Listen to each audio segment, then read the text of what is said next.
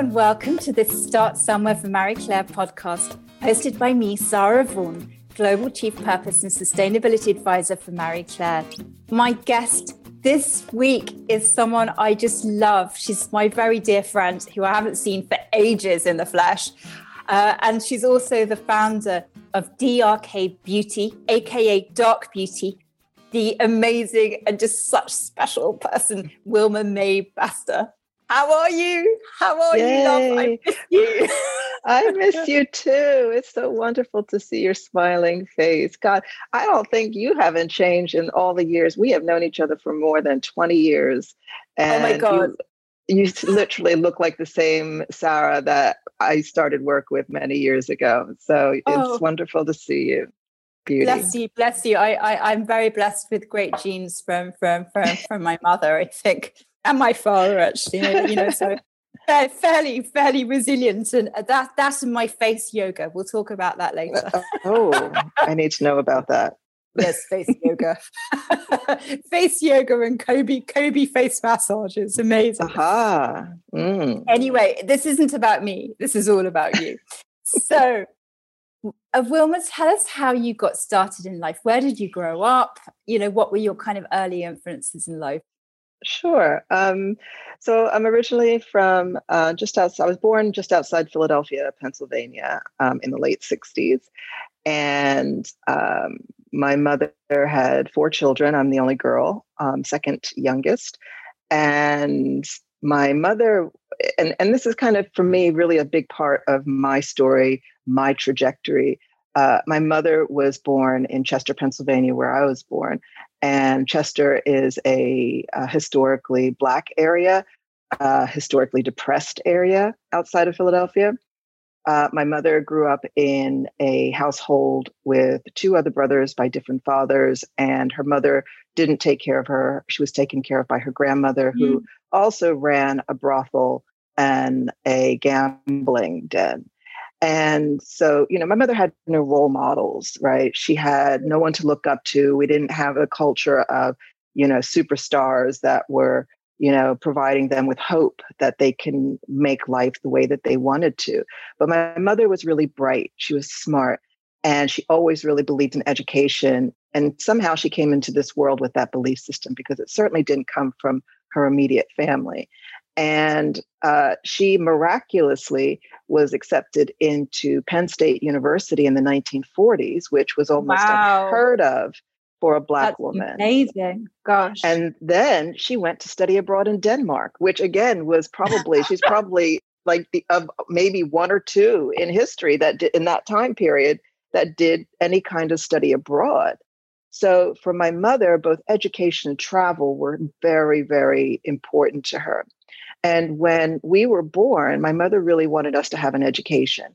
And so she took the, the almost unprecedented step, um, especially around that time, to move us out of Chester and into this affluent white suburb of Philadelphia, which the towns are collectively referred to as the main line. So we initially grew up in Devon, Pennsylvania, and then Villanova, which has a famous university. And so I grew up in this space where uh, my mother really believed in education. She believed in travel. She had us traveling abroad from an early age. Not that she could afford it, but she made sure she got us out by hook or by crook. And she also believed in the independence of women, right? My parents, while, while they remained married, they both led very separate lives. And my mother always seemed to be self empowered. Like she didn't wait for someone to empower her. And I think part of it is like, you know, definitely a black woman thing, right? We uh, she had to create a path for herself as an individual, as a human soul. She had to t- uh, be a mother. She was the pretty much the main breadwinner. Um, and my father did his life, she did hers. And she also became this amazing spiritual teacher uh, during uh, that time and taught people around the world. Um, and so I just had this kind of, you know, amazing human being as a mother who really inspired me to think about how I can live my life, right? And so for me, I was always wanting to please my mother. And as a teenager in high school, I had the opportunity to study abroad uh, in France for a year. And, you know, she encouraged me to do it. And I was like, yeah, that'll make my mom happy. And also, I'll get to learn another language because I was terrible at French at that time. And so I was accepted to study abroad for a year in a small town in France called Saint Marcellin. And I lived with a French family, and they are still in my life today. Their daughter went to live with my family. Oh, wow, she, you did it like a proper exchange. Proper exchange. And Sandrine wow. is still, I could, we consider each other sisters. And she was my maid of honor when Victor and I got married. And so I, it changed my life because I realized why I never felt like I fit in when mm-hmm. I went to mm-hmm. France because there no one cared about the color of my skin. No one cared. I mean, they loved the fact that I was Black because they were interested in Black culture, like really. Yes. It was like one yes. of the first times people asked me what was my experience like as a Black woman. And it was the first time I had to really consider it. I had all these different touch points of things that made me feel awkward, uh, unwelcome, not belong, not belonging. Mm-hmm and i didn't and i didn't feel like I fit into either Black culture, right? Because oftentimes the Black girls would say that I was too white mm-hmm. and um, I didn't fit into white culture. So I didn't have a place, I didn't know where I fit in. And I certainly didn't have a sense of belonging. But in France, I did. Everyone embraced me. And I'm in a little village, right? And there's no television, no shopping mall. Do you know what I mean? And yes, so that kind of made me think like, okay, now I understand what's been going on. And as soon as I finished high school, I got the hell out of there, went mm-hmm. to New mm-hmm. York, went to NYU, lived this amazing life for four years. It was rough back in the 80s in New York, but I always knew that Europe felt at I felt at home in yes. Europe. And that's when I, you know, I got the opportunity to study abroad in England um, for three months and that was it. Three months turned into 30 years. I mean, that's hilarious, isn't it? Three months turned into 30 years. I mean, wow. and then it was it. And so I never thought I would go back to America because, you know, I started off in PR and um, as an intern, and I was really hardworking and mm-hmm. I had that sort of. I can testify uh, to that. Yeah, you can testify to that. And I, I had that sort of American work ethic, and I was like, so I, I was always surprised that I was always the first one in the office and the last one out because like Brits were like, we're going down to the pub, we're out. We don't start till ten. We leave at six, and I'm like, but there's still work to do. I'm like, but this is how you. If you're if you're like a young one trying to climb up the ladder you come in early, you stay late. That was my mindset, right? That's what happens, right? I'm not saying that's healthy, but none of it's all right. right. But you know, that actually that helped me to move forward almost like too quickly mm. in the profession because I actually was demonstrably working harder than other people.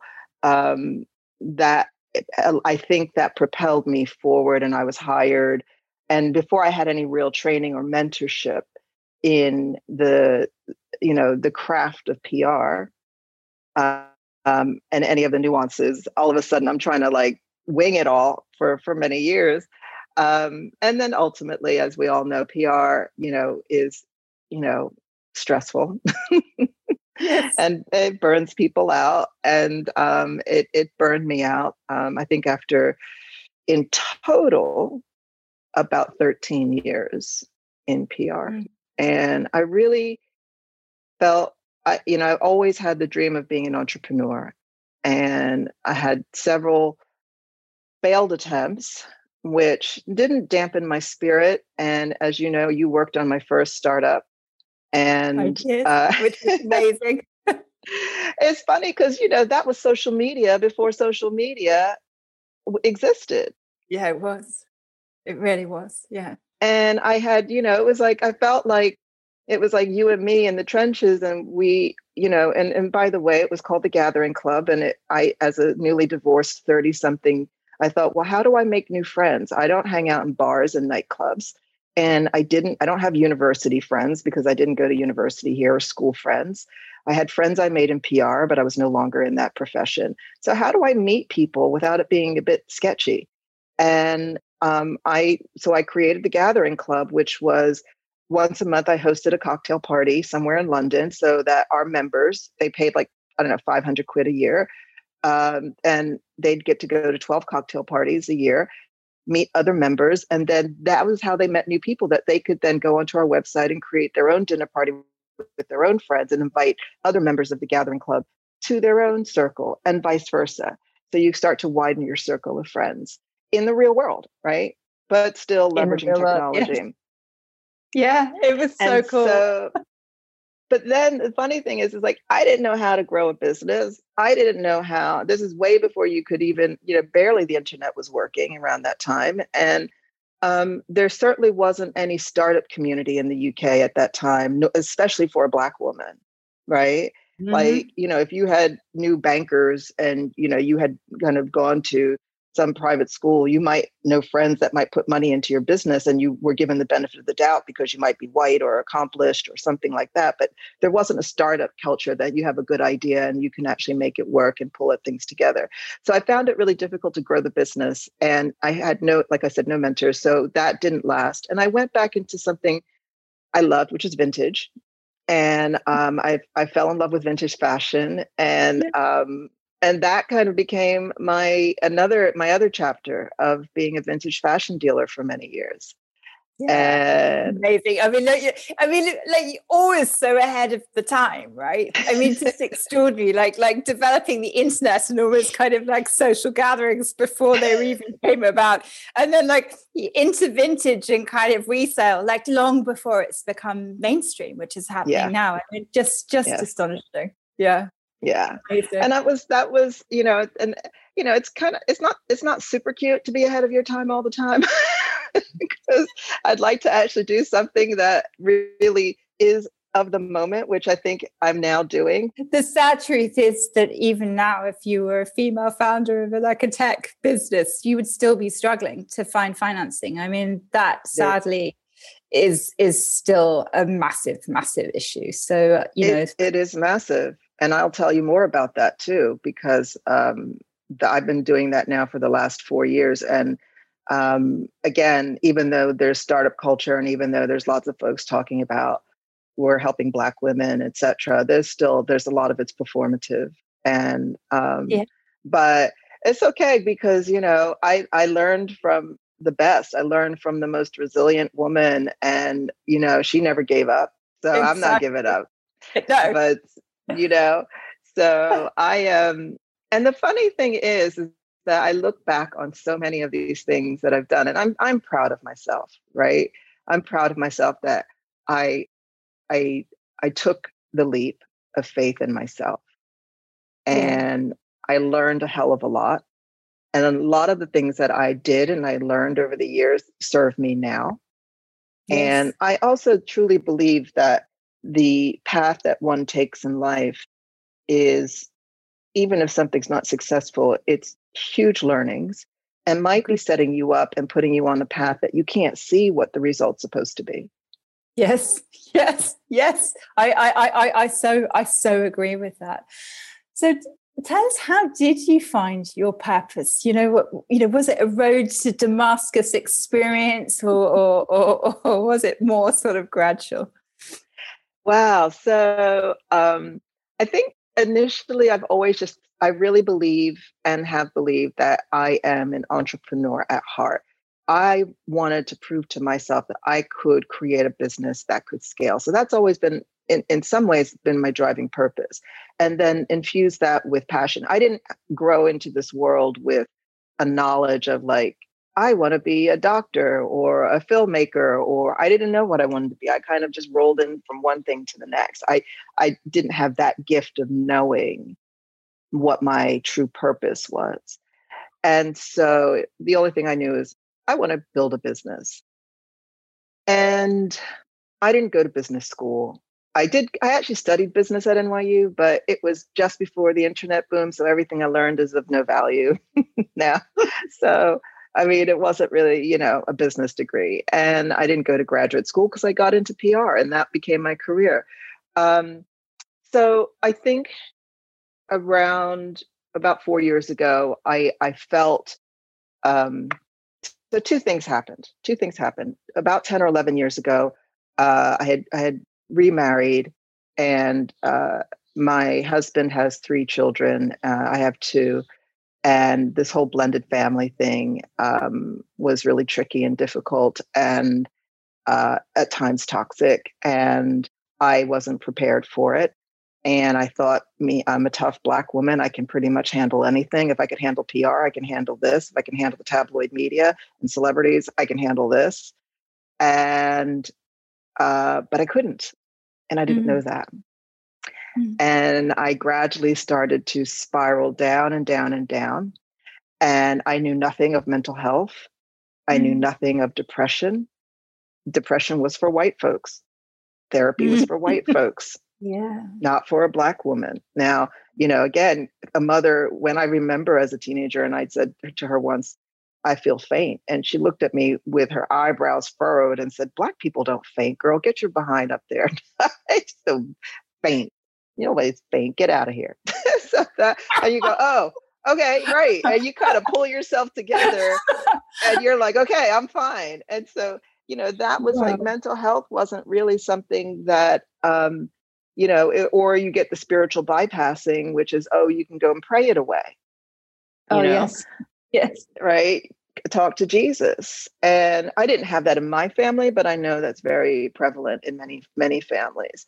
And so I didn't know that I was spiraling downwards, right? I always thought I mm-hmm. have to present this Wilma's got her shit together situation. And I knew that I didn't. And I didn't have anyone to talk to because I didn't know what was happening to me. And I think the friends that I had at the time, many of them just thought I was bitching and moaning. And I just didn't know how to handle the situation.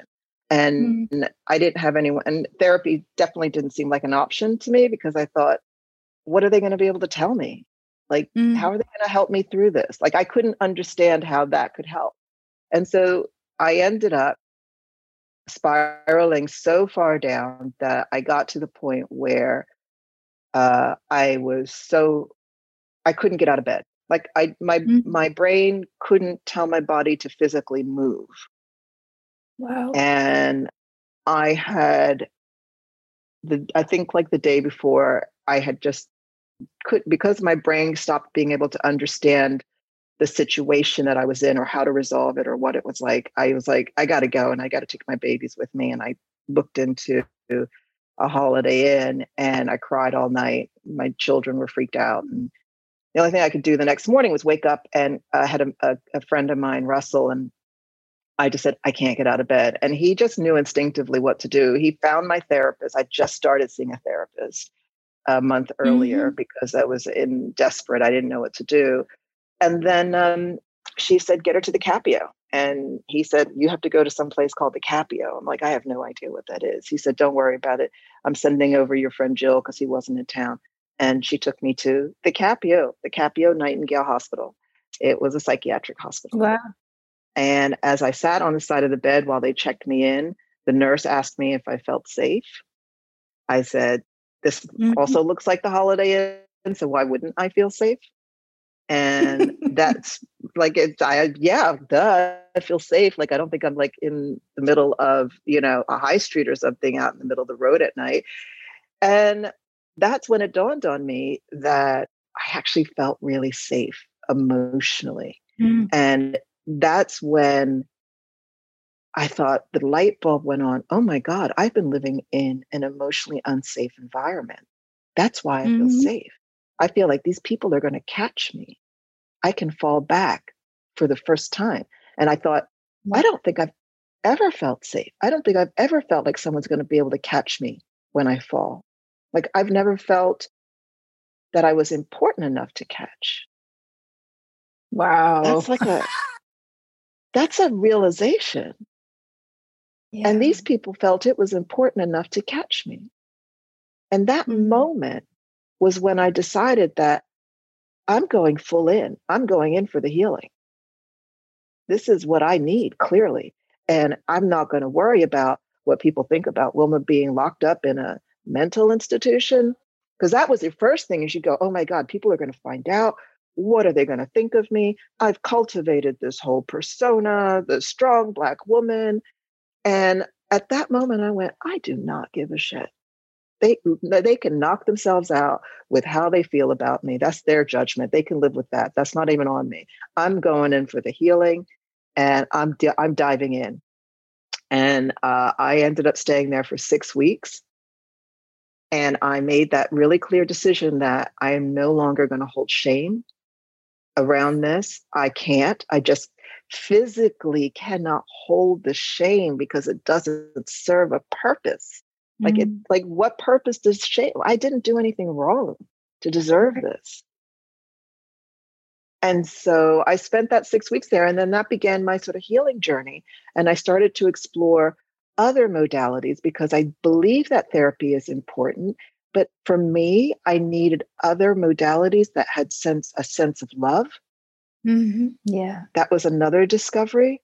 And the clinical is it, it i know that's really good for some people to have that distance but for me i need to know that i'm working with someone who has love for me for sure right yeah yeah so that i started this exploration of different um, different things the hoffman process which we both know i know you know about hoffman yeah. and uh, reading a lot of pema chodron listening to her audiobooks buddhist monk and uh, really delving into that philosophy. And so that became really the the the uh, the small drop of where my purpose was going to lead me someday. Yeah. Because had I not been in a psychiatric clinic in London for six weeks, I would not be doing what I'm doing today. And right. so, in many ways, I give thanks to the situation that put me there because I was still going to thrive. And I, like, again, I didn't give up on myself. I just knew I needed to have better tools and strategies for how to live fully. While I don't wish that on anyone to be in a psychiatric hospital, if you do end up there, embrace it because there is there is deep healing there. The, the and, and generally speaking, people there want to be there to help you to heal. And um, and I'm still friends with some of the people I that I met in there today. That's so beautiful. I love that. I love that. and and uh, you know, and and you know, I mean, that kind of brings us to kind of how you're living your purpose now with with DRK Dark Beauty. So yes. so you know, please, please, will you you kind of share like you know where this extraordinary journey has led you to? Yeah. So we so I, uh, four years ago, I decided to shut my vintage business down. I really felt um, that through a series of circumstances and practitioners I've been working with, that I knew that it was time for me to shift um, into a new chapter. And I didn't know what that was. And I've learned over the years that when I start to experience any level of anxiety, that it's my higher self trying to talk to me. So I usually just I did as well. I, I hop in the shower and I listen, right? And I don't and I let them I let the anxiety come through like it's a train coming into a station. And mm-hmm. so I um I I got the sense that it was time for a shift, and I didn't know what that shift was, but I knew to be open. And so um, again, it's a long story, which I won't t- share everything here, but I um, I got I had an epiphany that it was time to move back to America uh, around that time. And this was before I had come up with the idea for Dark Beauty. And anyone who knew me knew I was never moving back to America. I was like, why would I go back to a racist country? I know. I, I, I remember this. I'm like, excuse me like not like wilma like what yeah. like that doesn't make any sense yeah. and i just like yep um, and i literally gave that happened a, a year before i moved i had this epiphany told my husband he's like okay can we talk about this and i said sure we can talk about it but i'm still going back to america i don't know why I have no idea why I'm supposed to be back there because, in theory, this was 2017. It was 2016. So we just had a, a new uh, person in office. Uh, yes. And that was a hot mess. And yes. so that's why everyone's like, oh, wait, wait, okay, are you okay, Wilma? Are you okay? So I was like, yeah, I'm fine anyway, over the next year, the idea for Dark Beauty had come to me, and I started doing some more research into. I really wanted to reconnect with my heritage, with my culture that I kind of, in a sense, ran away from for many years because I didn't feel like I was allowed into it. And then I was like, wait a mm-hmm. minute, I am a Black woman. I come from a line of strong Black women. And just because I'm not in and of the culture, because I had my mother chose for us to be educated, doesn't mean I'm not a Black woman. Mm-hmm. And I'm going to claim that. I'm going to claim my heritage. Mm-hmm. And so I want to do, and I know that I've been seeing so many amazing women write about their experiences of being Black that I felt like maybe some things had changed from the time I left in the late 80s, early 90s. And and that you know people were talking about having your natural hair and that if yeah. i want to wear a weave i can wear a weave but if I want to have my natural hair, I can have my, and I don't need anybody commenting on it. and so I was like, yeah.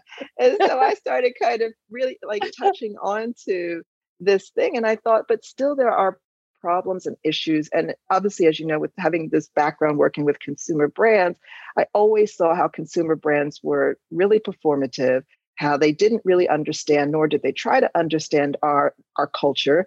They approached it in this sort of monolithic way and I was like, we can do better than this. And there's a different way. So the original idea for Dark Beauty was that we were going to have this platform where women of color could find their tribes, the people that are doing the things they're interested in.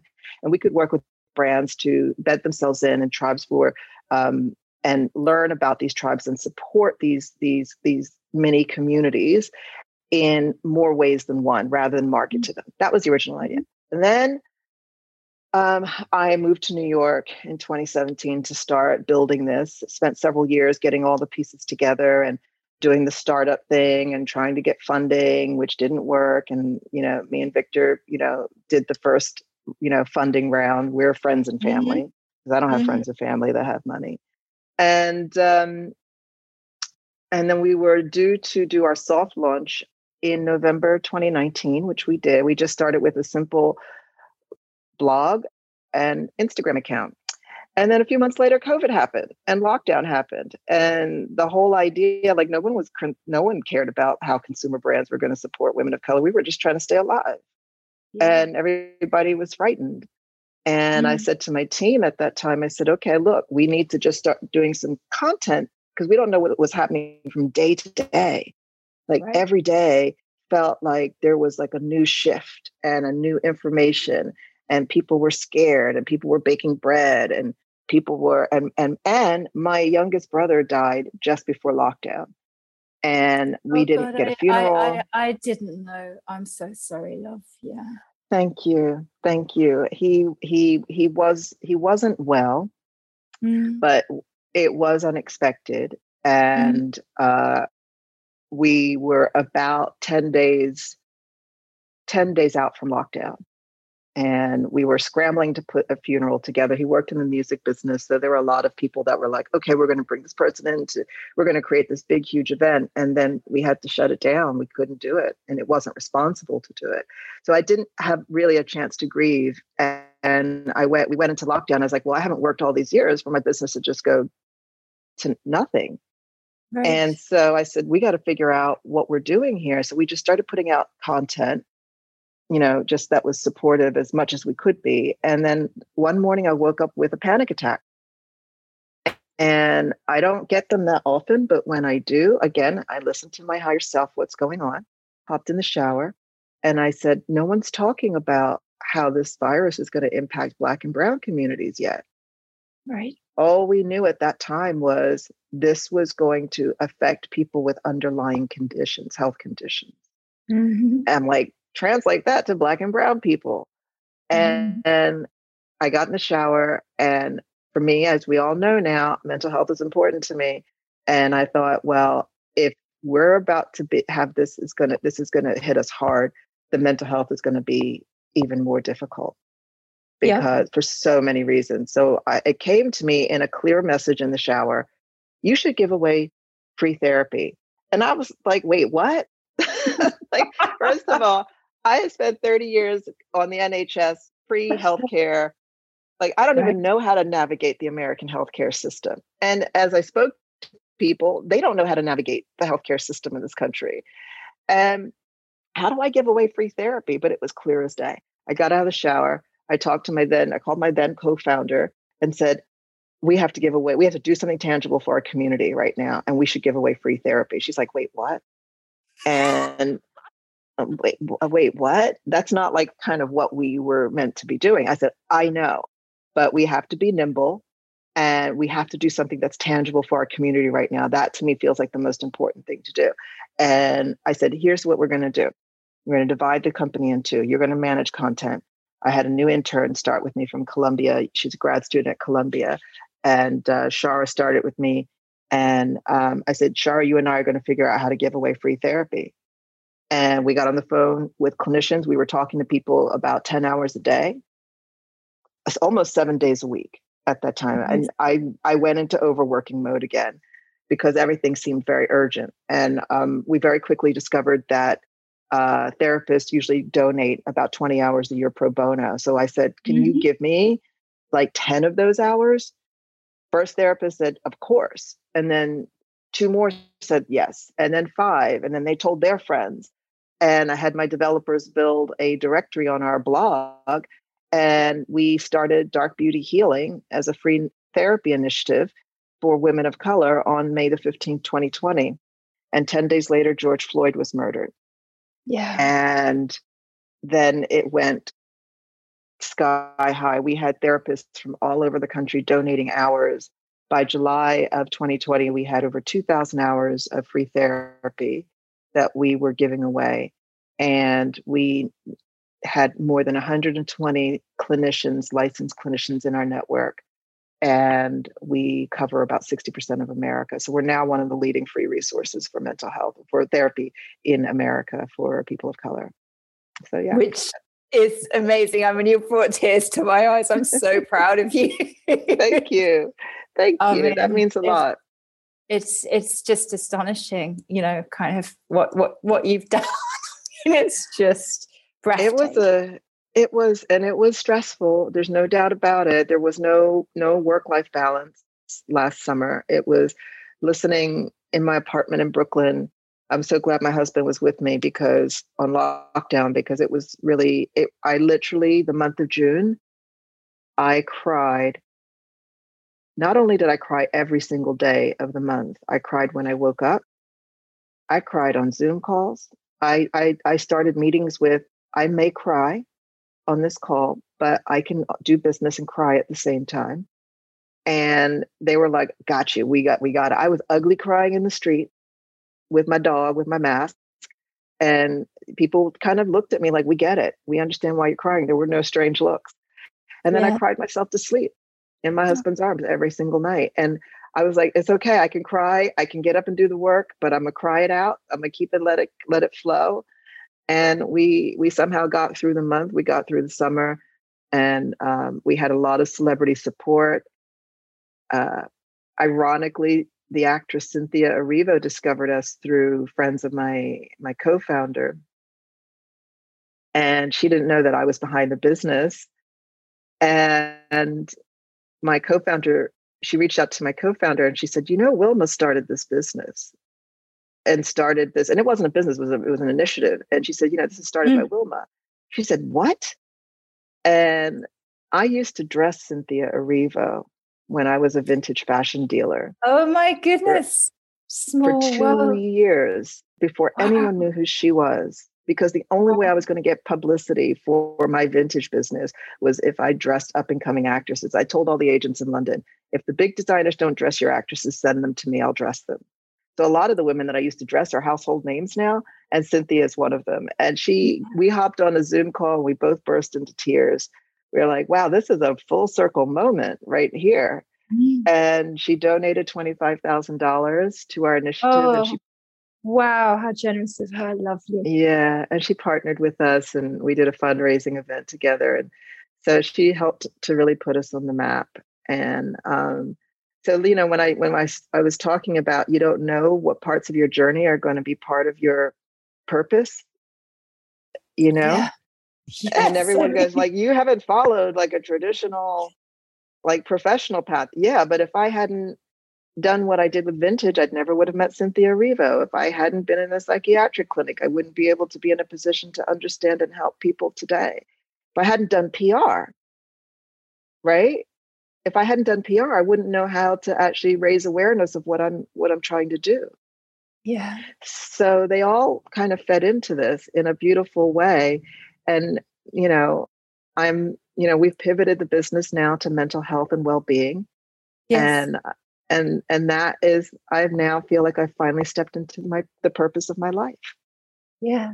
Yeah. Oh, and boy, have you. And and oh, I'm just I don't know, I'm so moved and I'm so proud of you. And I just I love you so much and thank I you. I love for, you for, for, for doing this. It's just so important the work you're doing.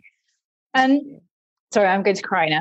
Uh, but you know, as you know, this kind of stage in proceedings, um, I always ask, you know, what are your top tips for people who want to start somewhere? So, you know, go for it. The floor is yours.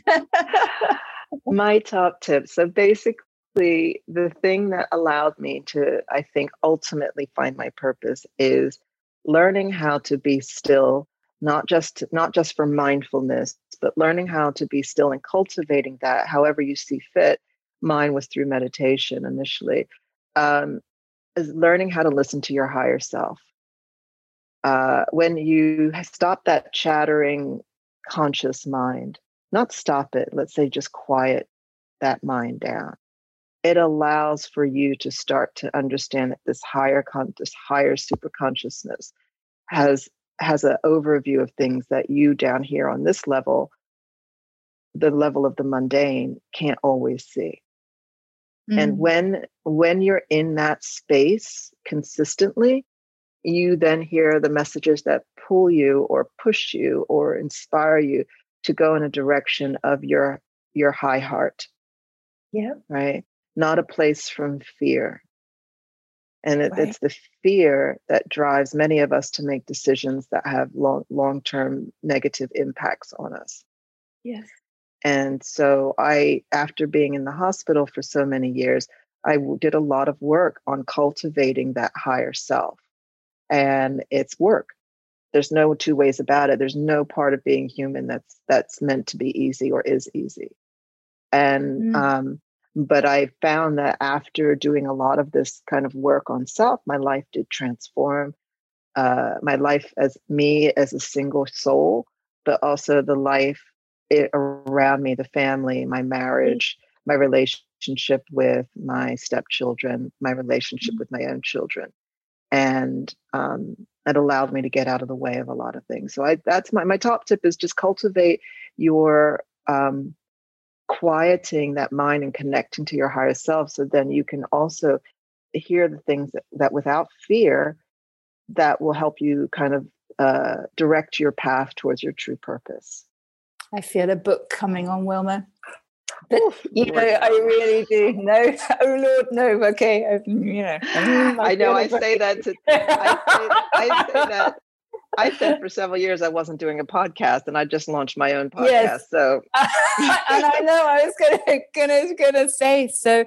You know, if people want to find out more about you and DRK Beauty, um, where do they go? The podcast being the first place. I, I podcast. we we just launched um, our second episode, and the idea of our podcast is that we're exploring uh, the different modalities that women of color can tap into to start to build their own wellness toolkit and team. Um, I think it's really important that um, we take ownership of our healing. Healing is our birthright, but where do we start to find out how do we heal right? There are a mm-hmm. lot of different things that are in there out there in the world. So we're starting to explore those sharing the ones that i've know, that i know personally and interviewing um, the therapists in our network uh, because they are amazing too. Our therapists this is the other thing i've discovered our therapists rock man. They like are not just therapists they do a whole bunch of other things. So i'm discovering all of those. So the podcast explores that. We have our instagram which is at this is drk beauty um, and uh, our website which hopefully will be revamped this year is uh, this is drkbeauty.com and and the, um, and the name of yeah. the, the, podcast and the platforms they can oh, sorry. The podcast is called uh, drk beauty the healing home And you can find it wherever you find your podcasts on uh, iTunes or um, Apple Podcast, on um, what do we have? Spotify and all of the other things. We're out. We're on all of them. So Amazing. Uh, we yeah. So there you go. That's me. Oh, Wilma, thank you so much. I, Thank you know, you. I you just move me so much. I mean, you know, that your journey has not been easy, but your resilience and fortitude and inspiration is always incredible. And and you know, thank you for everything you're doing in the world. It's it's just uh, extraordinary. Can I just say, first of all, thank you. And I am so glad that you and we are in each other's lives still after Mhm. all these years. And I love I love your journey as well. You're an amazing soul. I love Oh, you. Bless you. I love you too.